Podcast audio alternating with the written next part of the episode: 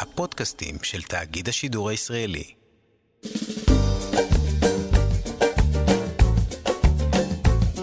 שישים החדש, עם איציק יושע. לחיות בגיל השלישי.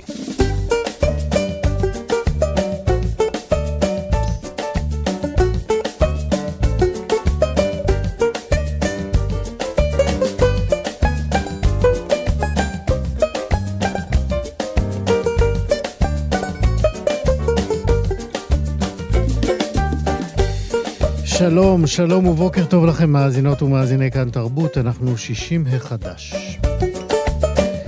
הבוקר נדבר על צוואות של הורים זקנים שלא מרחמים, גם אחרי מותם. במסגרת מועדון 70 פלוס שלנו נבקר את הזמרת ירדנה הדר, אחת מראשונות זמרות הפופ ג'אז בישראל, שחיה כיום בניו יורק. נדבר על ספר שירים שנוצרו בין השאר כחלק מהתמודדות עם אב חולה באלצהיימר.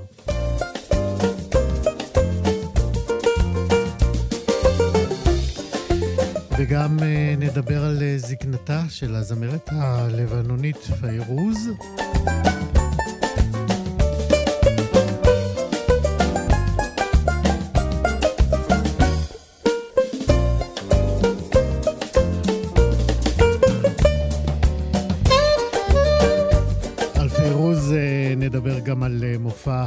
מופע המחווה לכבודה שיתקיים ביום חמישי הקרוב.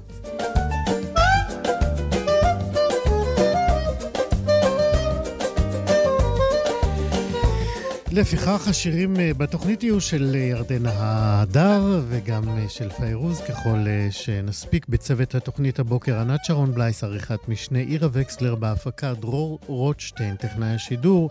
אני איציק יושע איתכם עד 12. 60 החדש. לפני uh, ימים אחדים קיבלתי בוואטסאפ צילום uh, מסמך שנראה, עדיין נראה, כמו צוואה, וכשקראתי אותו, קודם כל הבנתי שלא בטוח שזה מסמך uh, אותנטי, אבל בכל זאת נשארתי עם כמה תהיות. Um, אני אקרא לכם מה כתוב בסעיפים 3א וב.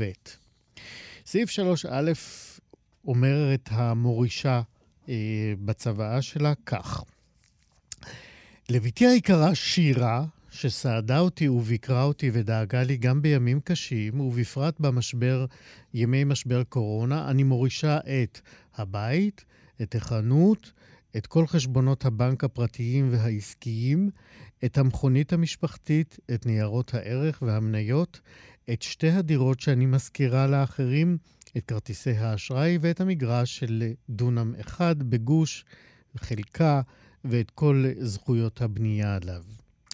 סעיף 3ב, לבני היקר עמוס, שהקפיד למלא כהלכתן את כל הוראות הממשלה ומשרד הבריאות בזמנים הקשים ובפרט במשבר הקורונה, והקפיד לא לבקר אותי.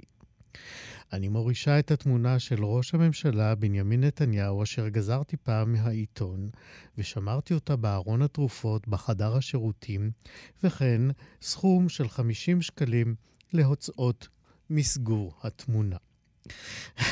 אז כמובן שהמהימנות אה, של המסמך הזה מוטלת בספק, אבל יחד עם זאת, מעבר להיות המסמך הזה משעשע, תהיתי כמה באמת רווח המנהג של הורים זקנים בערוב ימיהם לכתוב צוואות מהסוג הזה. צוואות שבעצם אה, מנציחות את הכעסים, את המחלוקות שיש בהרבה מאוד משפחות, כמו שאנחנו יודעים. אה, דברים שמנציחים בעצם את הכתמים שנשארים על אה, זכרם של ההורים המתים. אה, תהיתי למה באמת אנשים מעדיפים להיזכר כאנשים נקמנים, מרושעים ואפילו מאוסים. עורך הדין אוהד הופמן הוא שותף מנהל במשרד הופמן ופרידנברג. הוא מתמחה בענייני משפחה וירושה, ובעבודתו בתחום הוא גם נתקל לא אחת בצוואות אמיתיות מהסוג הזה. אה, ביקשנו ממנו לאסוף לנו כמה צוואות שיש בהן איזשהו ריח של נקמנות, חיסול חשבונות אה, וגם אה, רשעות. שלום לעורך דין הופמן. שלום איציק, בוקר טוב. בוקר טוב. בוא נלך ישר לדוגמאות. נלך מהקל אל הכבד. ביקשתי ממך לאסוף כמה דוגמאות לצוואות שיש בהן, מהריחות שדיברתי בהן עד עכשיו. בוא נתחיל בצוואה שבה אישה שהודרה מצוואה עקב צו הגנה שקרי. אכן, המקרה הזה הוא מקרה אה, מאוד ייחודי ומאוד מצער גם, והוא די פשוט אה, להסביר. אה, אנחנו אה, עוסקים באדם שבוקר בהיר אחד קם ומוצא את עצמו נאלץ להתמודד עם הרחקה מביתו בעקבות אה, צו שהוגש אה, נגדו, צו הגנה שהוגש נגדו בבית המשפט. לטענתו הצו הזה שקרי לחלוטין, פשוט קנוניה שכל בני המשפחה מקרבה ראשונה, אשתו והילדים, העלילו עליו.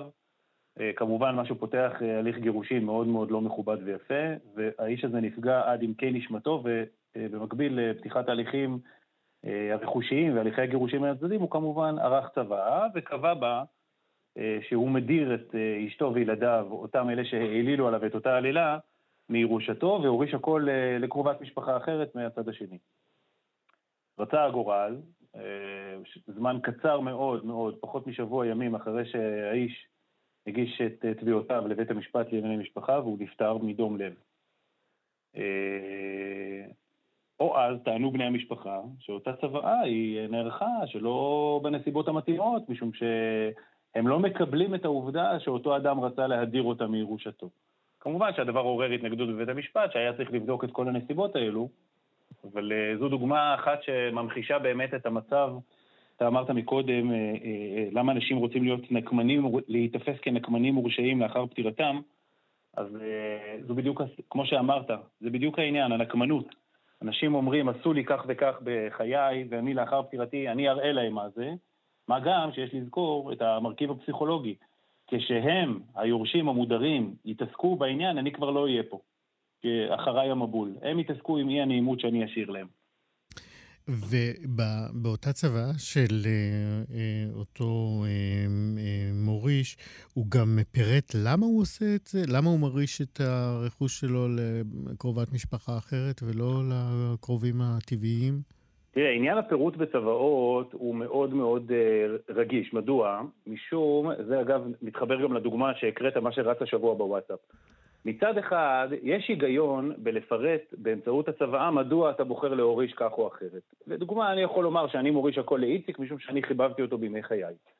אבל לפעמים, כאשר אה, דנים באותה התנגדות לצוואה בבית המשפט, אפשר לתקוף את הצוואה באמצעות הנסיבות. זאת אומרת, אני אתן לך דוגמה מתיק אמיתי אחר שקיים ומתנהל בבית המשפט, ולכן אני עושה את זה ממש בלי, בלי פרטים מזהים. כאשר אימא קובעת בצוואה שהיא מורישה לאחד הילדים סכום כספי גבוה יותר מילד אחר, על בסיס חישוב של רואה חשבון מסוים, אז פותחים פתח, כי אז אפשר לומר, החישוב של אותו רואה חשבון היה מושתת על איזושהי טעות חישובית. ואז אפשר לתקוף את הצוואה. לעומת זאת, אם האמא הייתה כותבת בצוואה שהיא בוחרת לעשות איזושהי התחשבנות כי כך היא בוחרת, אז יהיה הרבה יותר קשה לתקוף את הצוואה.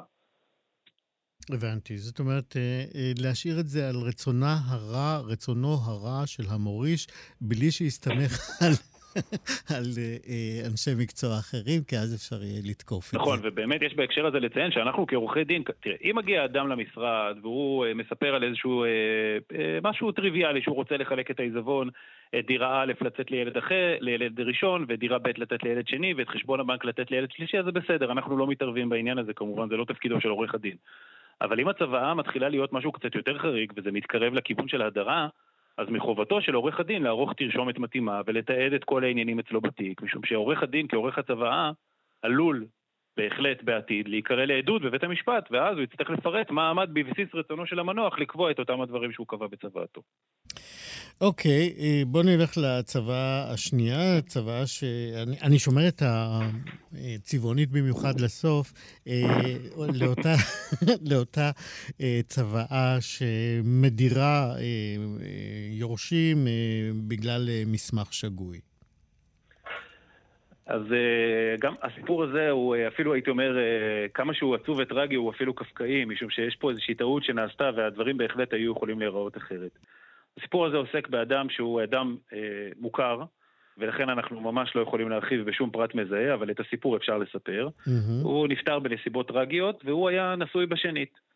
ומשום שאותו אדם רצה להבטיח את זכויות ילדיו מהנישואים הקודמים, אז הוא פנה לעורך דין, והוא אמר לו, תשמע, אני ניסיתי בשנית, והכל בסדר גמור עם אה, אשתי השנייה, אבל אני רוצה להגדיר שאשתי הגזו לא תירש אותי במאומה. זאת אומרת, אם חס וחלילה יקרה לי משהו, כל הרכוש שיש לי, והיה מדובר בהמון רכוש, עובר אך ורק לילדיי. אלא שבאותו מקרה ספציפי, מסמך אה, הדרה כזה צריך להיעשות באמצעות צוואה, כי זה מה שקובע חוק הירושה, שמה שיעשה ברכושו של אדם לאחר פטירתו, רק באמצעות צוואה. באותו מקרה לא ערכו את אותו מסמך באמצעות צבא, אלא באמצעות מסמך אחר, במקרה הספציפי הזה זה היה הסכם ממון. אה, כמובן, האדם הזה נפטר אה, והלך לעולמו, ואף אחד מהצדדים לא רצה לוותר על הזכויות. האלמנה טענה שמגיע לחצי. אה, גרר הליכים משפטיים שנמשכו כמעט שלוש שנים, ובאמת בסוף נקבע שאין שום צבא. האלמנה, זו שאותה, שהוא רצה להדיר, ועל כך לא הייתה מחלוקת. מחלוקת הייתה, כולם בבית המשפט היו תמימי דעים לגבי העניין הזה, אבל משעה שבית המשפט קבע שאין צבא, אז אין דרך אחרת להתגבר על העניין הזה. אז uh, המקרה הזה ממחיש את החשיבות של אם אנחנו רוצים לערוך צבא ואם אנחנו רוצים להדיר, אז גם צריך ב... לעשות את זה כמו שצריך. עורך דין הופמן, זאת אומרת בעצם ה... בבית המשפט אה, עורכי הדין אה, ניסו להגיד שההסכם הממון הזה הוא בעצם סוג של צוואה. מדויק. כן. בית המשפט לא קיבל את זה. בית המשפט לא קיבל את זה. כן. בוא נלך לסיפור השלישי שאתה מביא לנו הבוקר. הסיפור השלישי עוסק במה שאנחנו מכנים אה, בשפת עורכי הדין הדרה עקיפה. אני לא אה, קובע בצוואה שאת איציק אני מדיר לחלוטין מירושתי, אבל אני יכול לקבוע תנאים שיעמדו אה, בדרישות החוק. אני מבקש, אל תזכיר עוד פעם אותי עם ירושות של הדרה. תראה, איציק, אם היה לי מה להוריש, יכול להיות שהייתי מפנק אותך. לא, היה לי מספיק. היה לי מספיק משלי. אפשר בהחלט בצבא לקבוע אה, ירושה על תנאי. גם חוק הירושה קובע את זה בצורה מפורשת, שצבא יכולה לקבוע ירושה על תנאי, אפשר להגדיר את זה, זה ממש לא בעיה. התנאי צריך לעמוד בדרישות מסוימות שהן דרישות או דרישות צורניות או דרישות חברתיות. אני לא יכול למשל לקבוע אה, שהבן שלי לא יירש אותי אם הוא יתחתן עם מישהו מעדה מסוימת. זה לא... אני מסופק מאוד אם זה יעמוד במבחן של בית משפט. אבל לקבוע שבהתקיים תנאים מסוימים או שמישהו יגיע לגיל מסוים, זה בהחלט אפשר לעשות.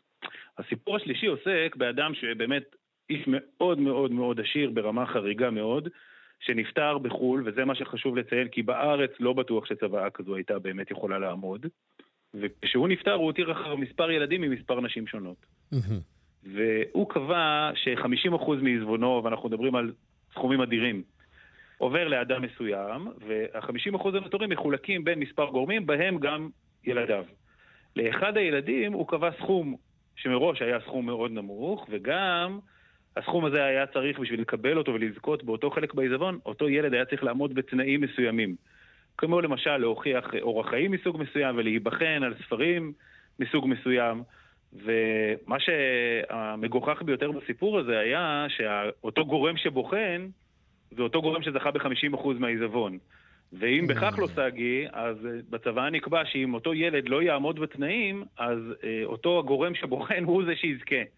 זאת אומרת, במילים יפות בשפה המשפטית הישראלית קוראים לזה ניגוד אינטרסים. אבל באותה מדינה שבה נערכה הצוואה ושבה התקיימו ההליכים, בית המשפט היה מאפשר את המצב הזה. זו דוגמה להדרה עקיפה. רגע, רגע, רגע, שאני... רגע, איך זה הסתיים? האמת שהתיק הזה הסתיים בצורה מאוד מעניינת. אנחנו היינו ב... טסנו כולנו ביחד כמשלחת. אתה רץ קדימה, אתה לוקח ממנה את הפאנץ', נו. התיק הזה הסתיים כי זו הייתה חוויה. אנחנו טסנו כולנו ביחד כמשלחת לאותה מדינה. אה, עורכי דין ישראלים לא יכולים לייצג במדינות, אבל טסנו כאוף קונסול, מה שנקרא, מייעצים מהצד. התקיים שם הליך גישורי מאוד מאוד מאוד סבוך ומורכב, שנמשך לא מעט זמן. והסתיימה בפשרה מאוד מאוד יפה, ולטעמי האישית גם מאוד מאוד מכובדת, ובעיקר מכבדת את אה, זכרו של המנוח ואת אה, אם, אה, אם אנחנו צריכים לסיים במה שפתחת, אז הרשעות כבר ירדה מהפרק. אם מישהו חשב שמישהו נקט ברשעות כזו או אחרת כלפי מישהו אחר, אז זה ירד מסדר היום והצלחנו ללבן את המחלוקות. זה תענוג, זאת אומרת, הבן המודר אה, קיבל סכום כסף כמו שמגיע לו. אפילו יותר. עוד יותר טוב. כן. עורך דין אוהד הופמן, תודה רבה שהשארת את עולמנו ברשעות ובנקמנות. לפחות סיימנו עם חיוך. תודה, להתראות. להתראות. התשמע, התשמע קולי, רחוקי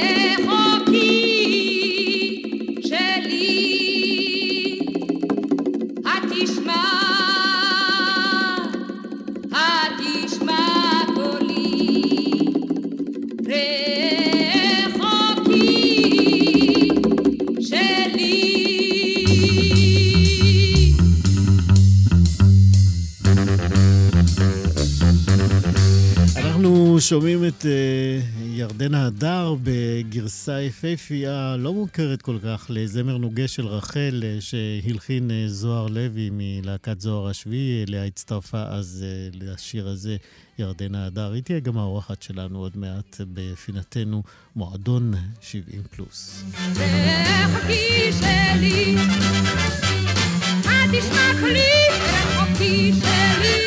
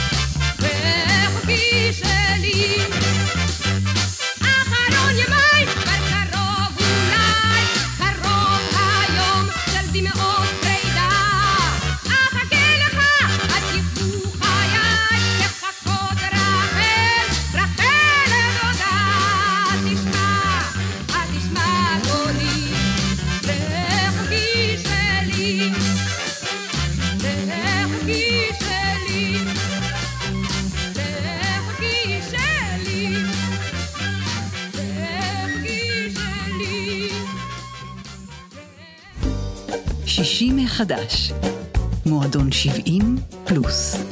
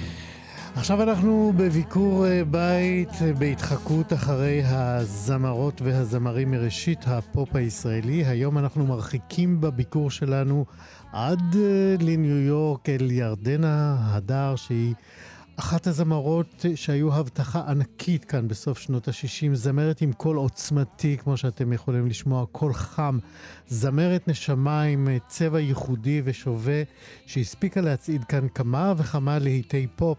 שלפחות אצלי שמורים וחקוקים על uh, הלב. ואני מדבר על קולות הפעמונים שאנחנו שומעים עכשיו, או אל הילדות, או ביצוע מיוחד במינו לזמר נוגה של uh, רחל, uh, כאורחת להקת הרוק זוהר השביעי. ירדנה הדר החליטה לעזוב אותנו ונסעה לארצות הברית לפני המון שנים. היא התחילה לעשות שם חיל מאוד, ואפילו התארחה באחת מתוכניות האירוח הפופולריות בכל הזמנים. תוכנית הלילה של ג'וני קרסון.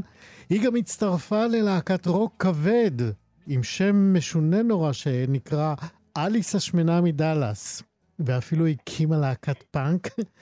אני שמח יותר ויותר לומר שלום ובוקר טוב לירדנה הדר. הלו, בוקר טוב, מה שלומך, איציק? תודה רבה. כיף לשמוע אותך, ירדנה, אחרי כל כך הרבה זמן. אה, נכון. שמענו את קולות הפעמוניים, שזה היה אחד הלהיטים הגדולים שלך ב-1969, נדמה לי, ואת בכלל התחלת כאן אה, כחלק מצמד, ירדנה וסטיב, סבסטיאן זקס. אה, כן, זה, זה הולך באמת רחוק. אנחנו הולכים, זה- זאת, זאת התוכנית, זאת הפינה. הולכים רחוק. כן, זה, זה, זה, היה, אה, זה היה דבר מעניין. הוא היה אמריקאי, אה, זה מעניין, אימא שלו הייתה אמריקאית נוצרית שגרה בישראל. והוא היה החבר הראשון שלי, והוא ניגן בגיטרה, ואני, ואני שרתי איתו.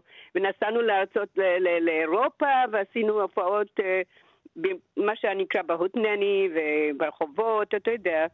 אבל אה, אה, הדבר היחידי ש... זאת אומרת, אחר כך כשבאתי בחזרה ארצה, אז עשיתי עבודה עם נמרי, שאחר כך היה הבעל שלי. נכון. כן, אלי- אלישע נמרי. לא הצייר, אבל אה, הוא גם צייר. נכון.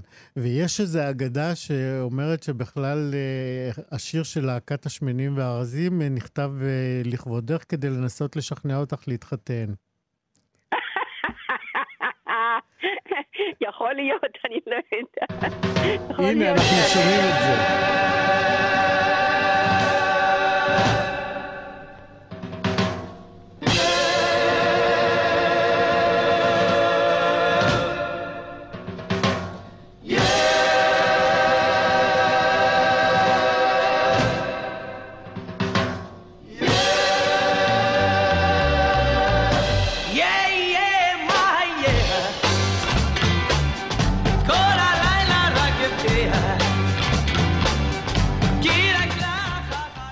מה את אומרת, ירדנה? זה היה אה, כדי לפתות אותך או לא? אה, זה יפה, אני כל כך אוהבת את השיר הזה. זה, הנה, נמרי כתב את המילים כמובן. כן. כן.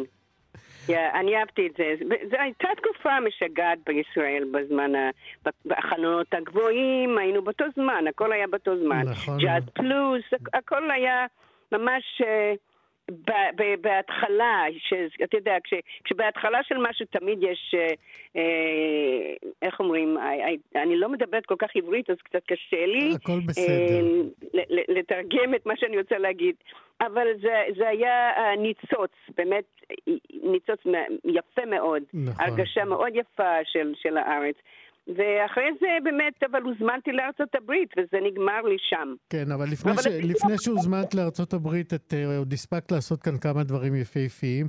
אמרנו אה, קולות הפעמונים שצעדת גם אה, במצעדים, והיה לך גם את אל הילדות, וגם את חברת לאיזשהו רגע ל- לתקופה מסוימת, או באופן אה, אה, חד פעמי, כאורחת של להקת זוהר השביעי, הלהקה של זוהר לוי. כן, כן, היה, ואז הוא, היה, הקלטת הוא היה אה, מקסים. לחן אה, שלו לשיר של רחל, אה, זמר נוגה, או מה שמכירים כן. מהתשמע קולי. ספרי לנו התשמע קצת על קולי. השיר הזה, כן. תשמע, כל, אני יודע, כל מה שאני יודעת זה שאהבתי מאוד את השיר ואת רחל, את, הפיוטים.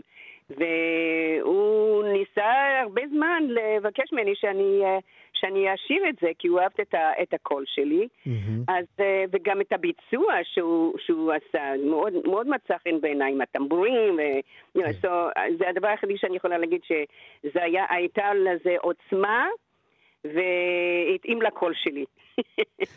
אנחנו נשמע את זה עוד uh, בהמשך התוכנית. Uh, אני רוצה לשאול אותך באמת מה קרה איתך ברגע שהזמינו אותך לארצות הברית, ובאמת הופעת גם אצל ג'וני קרסון, שזה שיא בקריירה של הרבה מאוד uh, אומנים. היה להופיע אצלו, זה היה מאוד יוקרתי.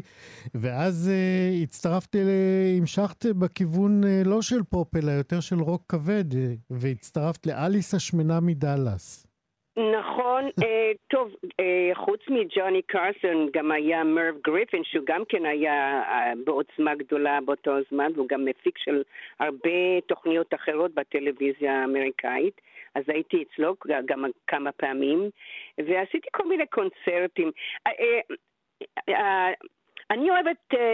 אה, אני אוהבת כל מיני סוגי של שירים, אז לא רציתי אף פעם להיות תקועה בזה או זה, כן?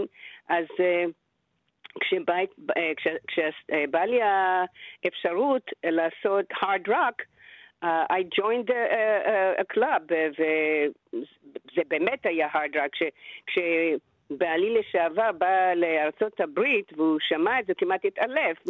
הוא לא...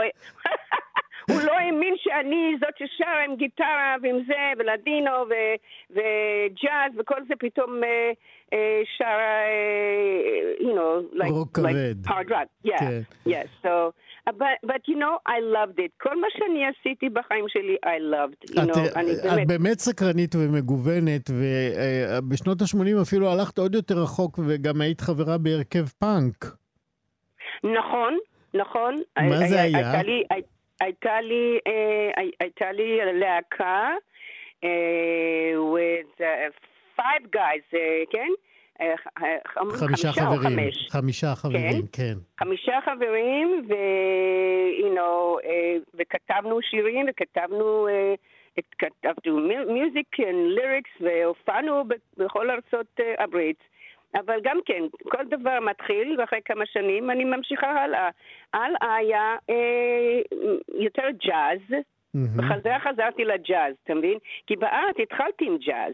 אח... כן. לפני, ש... לפני שכתבתי את המוזיקה שלי, התחלתי עם ג'אז, אחר כך כתבתי את המוזיקה שלי, אחר כך כשבאתי לפה עשיתי כמה דברים אחרים, ובחזרה הסתובבתי ב... לג'אז, והופעתי הרבה עם ג'אז. ואז עשית עוד תפנית אה, מעניינת ומרתקת. את חיברת רומנסות ספרדיות, את אה, אה, קוונדו אל ריי נמרוד, לדינו, ונתת לה גרסה ג'אזית. כן, אפרו-קיובן ג'אז. כן. חוץ מאברהם אבינו, יש כל מיני שירים שם שאני כל כך אוהבת. כן, אנחנו, מאוד. כשאנחנו נסיים את השיחה, אנחנו נשמע את, אה, את המלך נמרוד. תספרי באמת מה, איך החיבור שלך ל- ללדינו, למה דווקא אה, את זה? את, את היית בעצם די מהראשונות שלקחו את הלדינו לכיוונים האלה. כן, כן, התוכנית הראשונה אה, של לדינו, אה, נדמה לי שזה יצחק נבון, יכול להיות? כן, הוא, כן, כן, כן, כן, הרומנסרו. הספרדי. כן, בדיוק, הרומנסרו הספרדי בזמנו, אז הוא, ו- ו- את- עם יוסי בנאי, ויורם גאון, ורמה סנסונוב, ולהקת צדיקוב, וגם אני. אז עשינו תוכנית, הבימה, זה הייתה אה, קונצרט יוצא מן הכלל, וכמה קונצרטים אחרים, אה, זאת אומרת, ב-different cities. אה, זה, המוזיקה הזאת היא... אני, אני לא נולדתי למשפחה ספרדית, אני מתכוונת של ספיין או, אה, או אה, לא, טורקי. תימניה. אני חלק תימניה וחלק גם פולניה. נכון. תאמין? הסבתא שלי היא פולניה. אז אני מעורבבת, כן? אה, יש כן. כל מיני, חוץ מתימני ופולני, יש כל מיני דברים.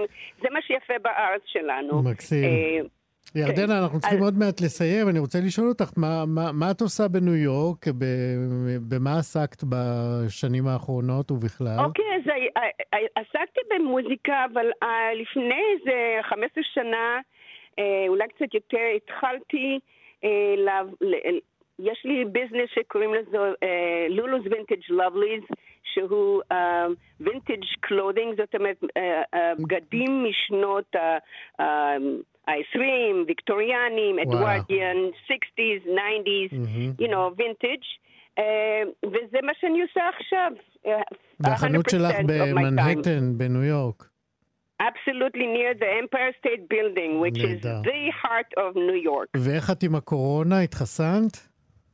התחסנתי, ותודה לאל, אה, שומר עליי טוב, וגם על בעלי והילדים as well.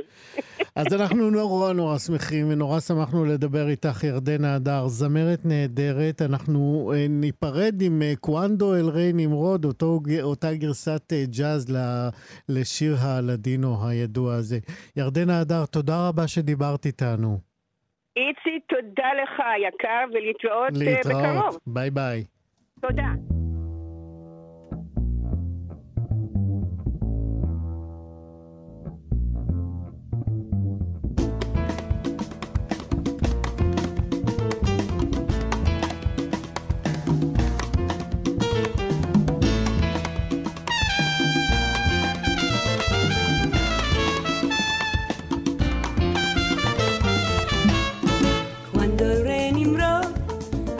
Salía, miraba en el cielo, en la estrellería, vio luz santa en la judería que había de nacer.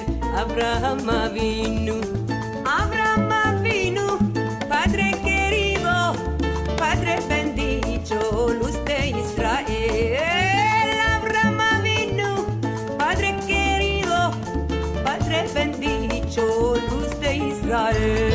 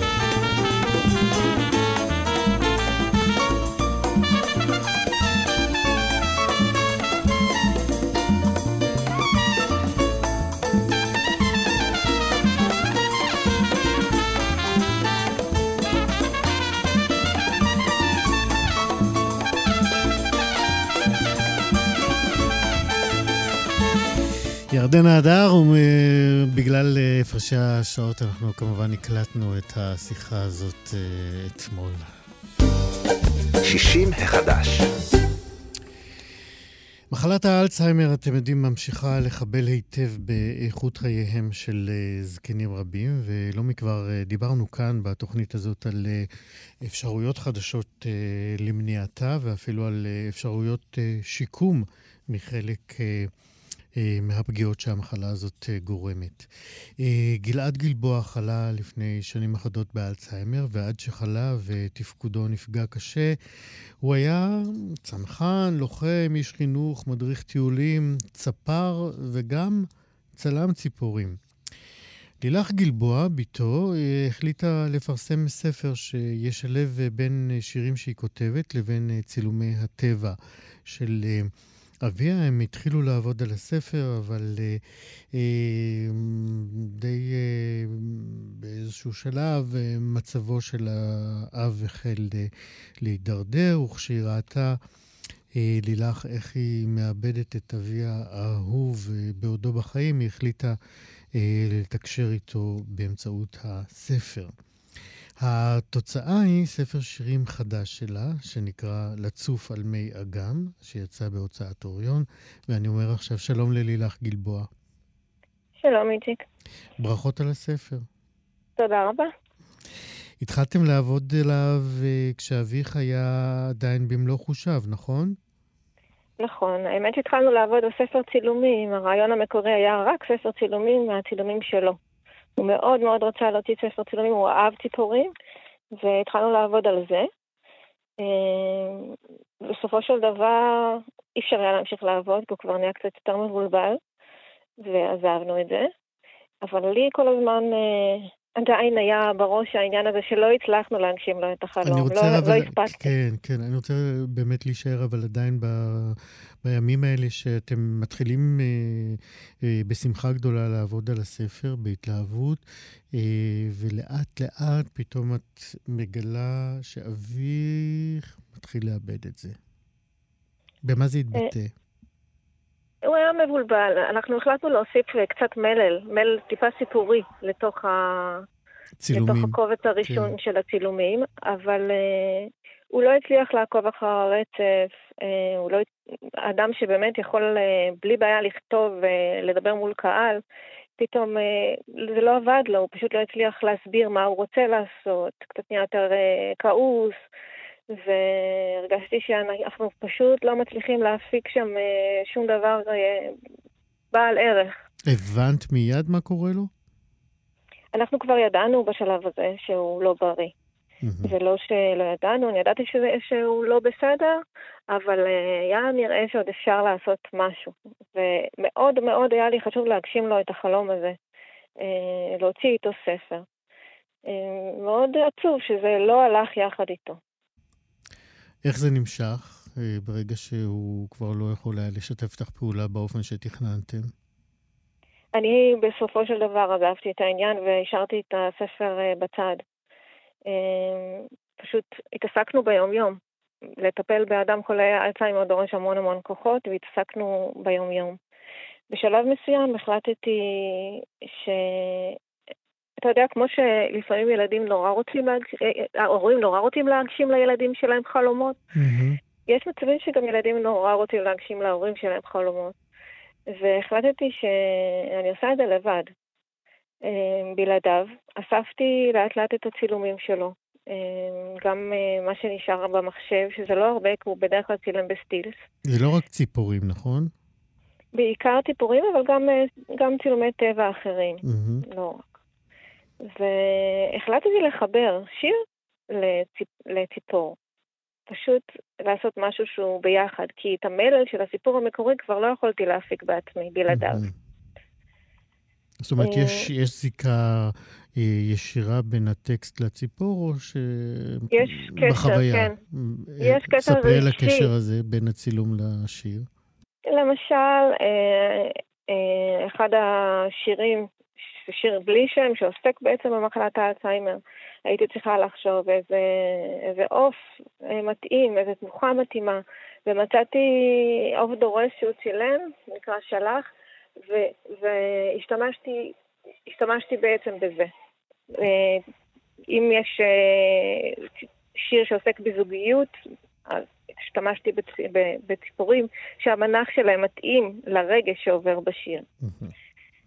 אולי תקראי לנו בעצם את אחד השירים שחיברת להם צילום של ציפור או טבע. אוקיי, אז היצירה הבאה, אני לא יודעת אם אני יכולה לקרוא לה ממש שיר, זה מעין דיאלוג פנימי עם המחלה. אוקיי. אה, אני החלטתי לתת לה פנים, פנים של אישה. אישה ששמה גברת אלצהיימר. וזה הולך כך. שלום לך, הגברת אלצהיימר. לא, לא נעים לי בכלל. את בכלל זוכרת אותו? את האיש שגזלת לפני כמה שנים? כן, אני יודעת. את לא בקטע של לזכור. באה, לוקחת, וממשיכה הלאה אל הקורבן הבא. אין לי שיטה על זה. זה הגיל, את ממלמלת. תגידי, הגברת אלצהיימר, בת כמה את בכלל? אה, נכון, 17. מוזר, את נראית הרבה יותר. מי אני? את שוב שואלת? אמרתי לך כבר קודם, אני הבת של, הבת של. זוכרת אותו? זה שגזלת לפני כמה שנים. את עדיין לא זוכרת מי אני? בואי, בואי, הגברת אלצהיימר. אשטוף לך פנים, אפילו שבטוח לא תיזכרי. כן, זה כואב נורא לשמוע את השיח המתסכל הזה עם אה, המציאות, והבחירה שלך אה, מאוד מרגשת להעניש את אה, אותה מציאות. כמה זמן אביך חי עם אלצהיימר? הוא כרגע במוסד כבר שמונה שנים, קרוב לשמונה שנים, וגם לפני כן שנתיים, שלוש, כבר. מעל עשר שנים. אה, בדברים שכתבת אה, לפני זה, כתבת שבעצם אה, חלק מהכתיבה שלך וההתייחסות לאלצהיימר היא סוג של שליחות מסוימת שאת אה, רואה בעיסוק במחלה ובטיפול כדי להעלות איזושהי מודעות. באיזה אופן, אם בכלל, יש, את עושה איזושהי פעילות להגברת המודעות למחלה הזאת? אני קודם כל, אה, חלק מה... מהרווחים מהספר אני מתכוונת לתרום לעמותת עמדה, שעוזרת למשפחות של חולי אלצהיימר. אני חושבת שעצם הספר הזה כבר יגביר את המודעות. וחשוב לי להדגיש ששני דברים. קודם כל, לא, לא, לא לוותר על חלומות של ההורים שלנו שחולים, של הקרובים שלנו שחולים. לנסות להוציא אותם לפועל גם במצב הקשה הזה, ואפילו אחרי שהמצב שלהם מידרדר. לנסות לעשות הכל כדי להביא למודעות מי הם היו לפני, לפני המצב, כי כיום אנשים רואים אדם חולה, אבל הוא הרבה הרבה מעבר לזה. אה, והדבר השני שחשוב לי להדגיש, זה אה, דרך התמודדות למשפחות. אה, המסע הזה הוא מסע קשה מבחינה נפשית באופן שאי אפשר לתאר. לי מה שעזר באמת זו הכתיבה, כי אני אדם כותב. אה, כל אירוע שהיה מזעזע, כל אירוע שהיה לי קשה, פשוט לקחתי מחברת וכתבתי. אני מציעה למשפחות, מי שיכול, לפעול בדרך יצירתית. היצירה בוראת חיים חדשים, אם זה ציור, אם זה כתיבה, אם זו נגינה. כל פעילות יצירתית יש בה מרכיב טיפולי, מרכיב תרפויטי שעוזר למשפחות. אה, גם לעמותת עמדה אני חושבת שחשוב אה, לעודד יצירה ושיח עם המשפחות, כי לא פחות אה, קשה להיות משפחה מטפלת מאשר לחולה עצמו. יפה. לילך גלבוע, כותבת הספר לצוב, לצוף על מי אגם. תודה רבה שדיברת איתנו ועל האלצהיימר של אביך. אין בעד מה, תודה רבה. להתראות. ביי.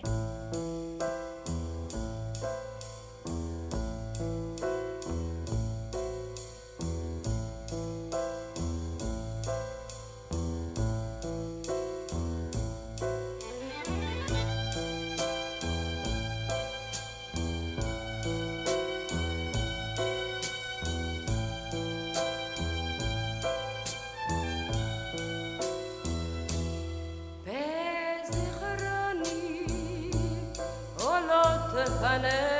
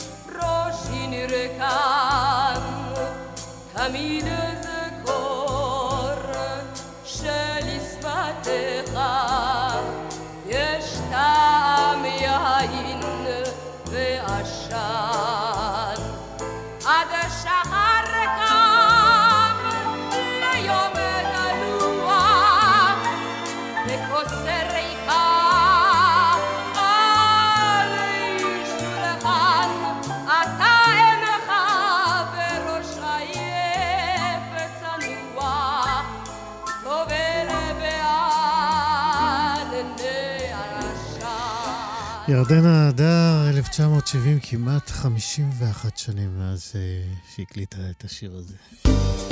60 החדש. בנתי של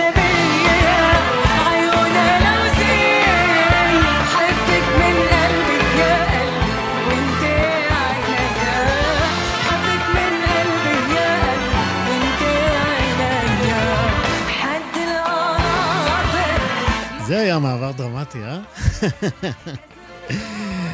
ריחות הפרידה ממגבלות הקורונה ככה הולכים ועולים אה, באפינו, וביום חמישי הקרוב אה, אנחנו, נכון לנו עוד אה, מופע מהסוג שנאלצנו להתגעגע אליו. אנחנו נשמע עוד מהשיר הזה. זה יקרה לראשונה אה, כנראה אה, מאז שנסגרו שערי האופרה, יום חמישי הקרוב אמרתי.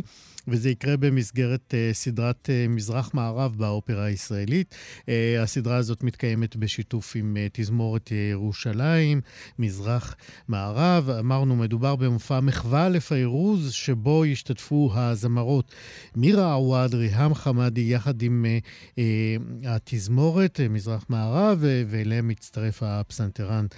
גיא מינטוס. אפשר לומר שפיירוז, הזמרת הלבנונית, היא בעצם אה, אגדה בחייה, אולי האגדה השנייה הכי גדולה אחרי אה, אום כולתום המנוחה. פיירוז, נאמר לכם, היא היום בת 85 ולא שוקטת על השמרים ומתחדשת כל הזמן. אה, וששואלים השואלים, האם השנים המאוחרות שלה הן המשך ישיר לקריירה המפוארת שלה, או מסמנת, אה, מסמנות אה, תפנית, נגיד, פחות מעניינת? לא יודע. מי שידבר איתנו על המופע ועל האגדה ויכול היטב להאיר את עינינו בעניין הזה, הוא תום כהן, המנהל האומנותי והמנצח של תזמורת ירושלים מזרח-מערב. שלום, תום. בוקר טוב, מה שלומך יקירי? אני מקווה שבטוב, לא יודע, אני אבדוק אחר כך. אני מצוין. זה, זה משמח אותי. תגיד, למה מחווה עכשיו לפיירוז? תראה, אז ראשית, אה, העניין הוא באמת עניין טכני, זה אחד המופעים אה, שהיו מתוכננים לנו אי שם אה, בתקופת הקורונה, ואנחנו מתחילים לחזור לחיים, וזו באמת הזדמנות נהדרת. למעשה, הקונצרט, אני עכשיו מדבר איתך, אני בבידוד בבית של אימא שלי בבאר שבע, ואני מקווה, יוצא מהבידוד מחר. אה, אתה תגיע להופעה. אני בוודאי, בוודאי, לרגע, אוי. לא, לא, לא, לא, אני בבידוד כי הגעתי מחו"ל במיוחד עבור ההופעה הזו. הפעם הראשונה שאני אזכה לעמוד מול קהל שוב אחרי שנה שלא הופענו מול קהל, תהיה באמת בהזדמנות הנהדרת הזו בבית האופרה, וכפי שציינת, מה ההזדמנות יותר טובה לחגוג את הדיבה הערבייה הגדולה ביותר מאז אום כלתום, פיירוז, זמרת שבאמת מייצגת ביצירה שלה, ואנחנו תכף נדבר לשאלתך על, על ההבדלים בתקופות בתוך היצירה שלה, אבל מייצגת ביצירה שלה, אה, הניחה את האדנים, בוא נאמר, באמת לשפה, שפה מוזיקלית של מזרח ומערב, של שילוב מזרח-מערב, אה, במזרח התיכון אה, בכלל, והשפיעה עלינו גם עמוקות הרבה יותר, אני חושב, ממה שיוצרים ואומנים פה בארץ אה, יודעים או נותנים לה את הקרדיט. אז בואו באמת אה, ננסה לאפיין את השנים ה... אפשר לחלק את התקופה שלה גם לתקופה של היוצרים שהיא עבדה איתם, נכון? את, אה, את אה, תקופות הקריירה שלה. בדיוק, וזו, וזו באמת בדיוק אה, התשובה גם לשאלתך מפתיחת הראיון. אה, הזמרת פיירוז למעשה, אה, המילה פיירוז אגב בשפה הערבית פירושה אה, אבן טורקיז. אה, הזמרת פיירוז מזוהה מתחילת דרכה, עוד מהיותה נערה, אה, עם האחים אה, רחבני, האחים עסי ומנסור אה, רחבני. עסי היה בעלה של אה, פיירוז, שגילו אותה כשהייתה עוד אה, נערה ושרה אה, מזמורים אה, בכנסייה המרונית, ולמעשה אה, אה, התייחסו אליה כמו מה שהיום היו קוראים מוצר פופ. כלומר, אה, אה, כתבו עבורה את השירים, הלחינו אותם, עיבדו והפיקו, אה, והיו אמונים על כל הסגנון החדש הזה שהיא יצרה, הם יקרו שירים שהם באמת ביחס לשירים שהיו נהוגים, שהיו פופולריים עד אז, של אום כלתום ופריד, היו קצרים יותר ויותר מכוונים בית פזמון מערבי, המקצבים וכלי הנגינה שנמצאו בתוכם באמת קרצו מאוד מאוד למערב, ופיירוז למעשה במובנים רבים, אסי רחבני היה עבורה מה שלאופולד אה, מוצרט היה לבן שלו וולפגנג, או, או מה שאבא של פאקו דה לוסיה לצורך העניין היה עבורו, אה, היה אה, אה, מאוד מאוד קפדן, מאוד מאוד קשה איתה, ולמעשה את היכולות הווקאליות והביצועים הבאמת יוצאי דופן שלה, אה, אה, היא הגיעה בזכות המון המון עבודה קשה וקפדנית, ובשלב מסוים, בשנות ה-70 המאוחרות, אה, באמת דרכיהם אה, נפרדות, אסי גם אה, אה, חולה ולוקה ב- גם אה, אה, עניינים אה, אה, רפואיים שמשליכים על הנפש גם, ולמעשה ב- בתקופה הזו הם גם מתגרשים וגם מפסיקים לעבוד ביחד. ואז אה, אה, פיירוז באקט מאוד מאוד נאלצת מעניין. בעצם להמציא את עצמה מחדש. אה, כן ולא, כי למעשה מה שקורה הוא סוג של המשך ישיר לקריירה שלה. מי שלוקח עליה חסות ברמה האדמיניסטרטיבית, ברמת הניהול, היא הבת שלה, רימה, הבת המשותפת שלה ושל אסי, ומי שלוקח עליה חסות בפן המוזיקלי, מי הבן. רגע מפיק ומעבד, זה הבן, בדיוק, זייד אל-רחבני, אה, אה, מוזיקאי ג'אז מאוד מאוד ידוע ומפורסם בלבנון, שלמעשה לוקח את המוזיקה, ואם אנחנו מדברים על ההבדל בין התקופה הראשונה לתקופה השנייה, אז אם, אם האיזון בין מזרח ומערב היה 70-30 לטובת המזרח בתקופת האחים אל-רחבני, אז באמת בתקופה השנייה, בתקופה של הבן והבת, המוזיקה מתהפכת והביצועים שלה הופכים להיות הרבה פעמים אה, ביצועים מאוד מאוד אה, אה, ג'אזיים או מערביים. שהם ל- לא התקבלו במחיאות כפיים או בסלסולי שמחה בעולם הערבי. תלוי, תלוי. זה, אתה יודע, תמיד כשאתה מחדש, גם, בוא נאמר כך, גם עבד אל חלים, כשהכניס לראשונה את הגיטרה החשמלית אה, אה, לתוך המוזיקה שלו, זה לא התקבל אה, ב, ב, מיד. תמיד יהיו את, ה, את ה, הפיוריסטים, האנשים ש, שמעדיפים את המוזיקה שתבוצע כפי שהיא, אבל מצד שני, אתה יודע לא פחות טוב ממני, שתרבות או שפה מוזיקלית שלא נעה קדימה אה, עומדת במקום, וכך היא מתחילה להתנוון אה, ולהיעלם, ולכן דווקא בסופו של דבר אני חושב שההשפעה של הדברים האלה, למרות שהייתה עליהם קצת ביקורת, עדיין אה, אה, פיירוס שימרה את מעמדה בעולם הערבי, יש לה מעמד באמת יוצא דופן, בטח כן. בלבנון, לב- מדינה שמשוסעת מאוד מבחינת העד- העדות והדתות בה כן. והכיתות אז השונות אפשר, בה. אז אפשר לומר שזקנתה לא מביישת את אה, ראשית הקריירה שלה. אפשר אה, לומר שהחלום הגדול ביותר שלנו זה את הקונצרט הזה באופרה, לעשות לא רק עם מירה עווד וריהאם חמאדי, אלא עם פיירוז אז בעצמה. זהו, זה התסכול הגדול מאוד. זה לא יקרה בקרוב, היא לא כל כך אוהבת אותנו. אה, שוב, תראה, מה זה, אני לא... אתה יודע, פיירוז, כאמור, היא סמל לאומי, היא הרבה מעבר אה, לאוהבת, לא אוהבת. היא- תזכור שהיא במהלך מלחמת האזרחים אה, בלבנון, לצורך העניין, הפסיקה להופיע בגלל שהיא לא הייתה מעוניינת אה, אה, לקחת צעד. גם היום, לצורך העניין, אחרי הפיצוץ הנורא שהיה בנמל בביירות, כן. כשעמנואל מקרום מגיע ללבנון בשביל לפרוס את חסותו על מאמצי השיקום, מאחר ואין לו אף פוליטיקאי בנמצא שהוא יכול לפגוש אותו שזה לא אה, מרתיח אה, צד אחד בציבור, הוא הולך לביתה אותה. של פיירוז, בדיוק, כן. הוא הולך לביתה של פיירוז ומבטיח לה שהוא ידאג לעם הלבנוני. תום אה, כהן, אנחנו חייבים לסיים, אנחנו נזמין שוב את כולם לבוא ביום חמישי למופע המחווה לפיירוז. יהיה תענוג עם אה, מירה עווד, אה, ריהאם חמד- חמאדי וגיא מינטוס, אה, תזמורת אה, ירושלים, מזרח מערב כמובן. תודה רבה ונתראה ביום חמישי. תודה לך, אל תפספסו. לא נפספס, ביי ביי. ביי ביי.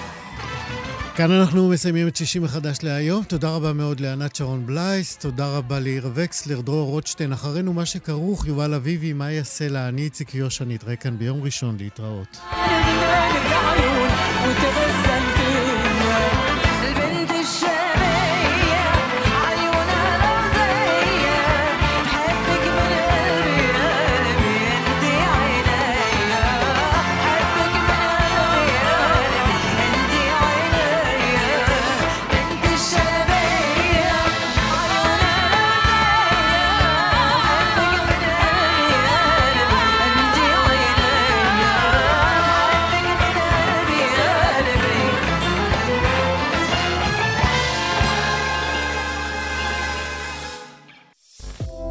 מאזינים לכאן הסכתים, הפודקאסטים של תאגיד השידור הישראלי.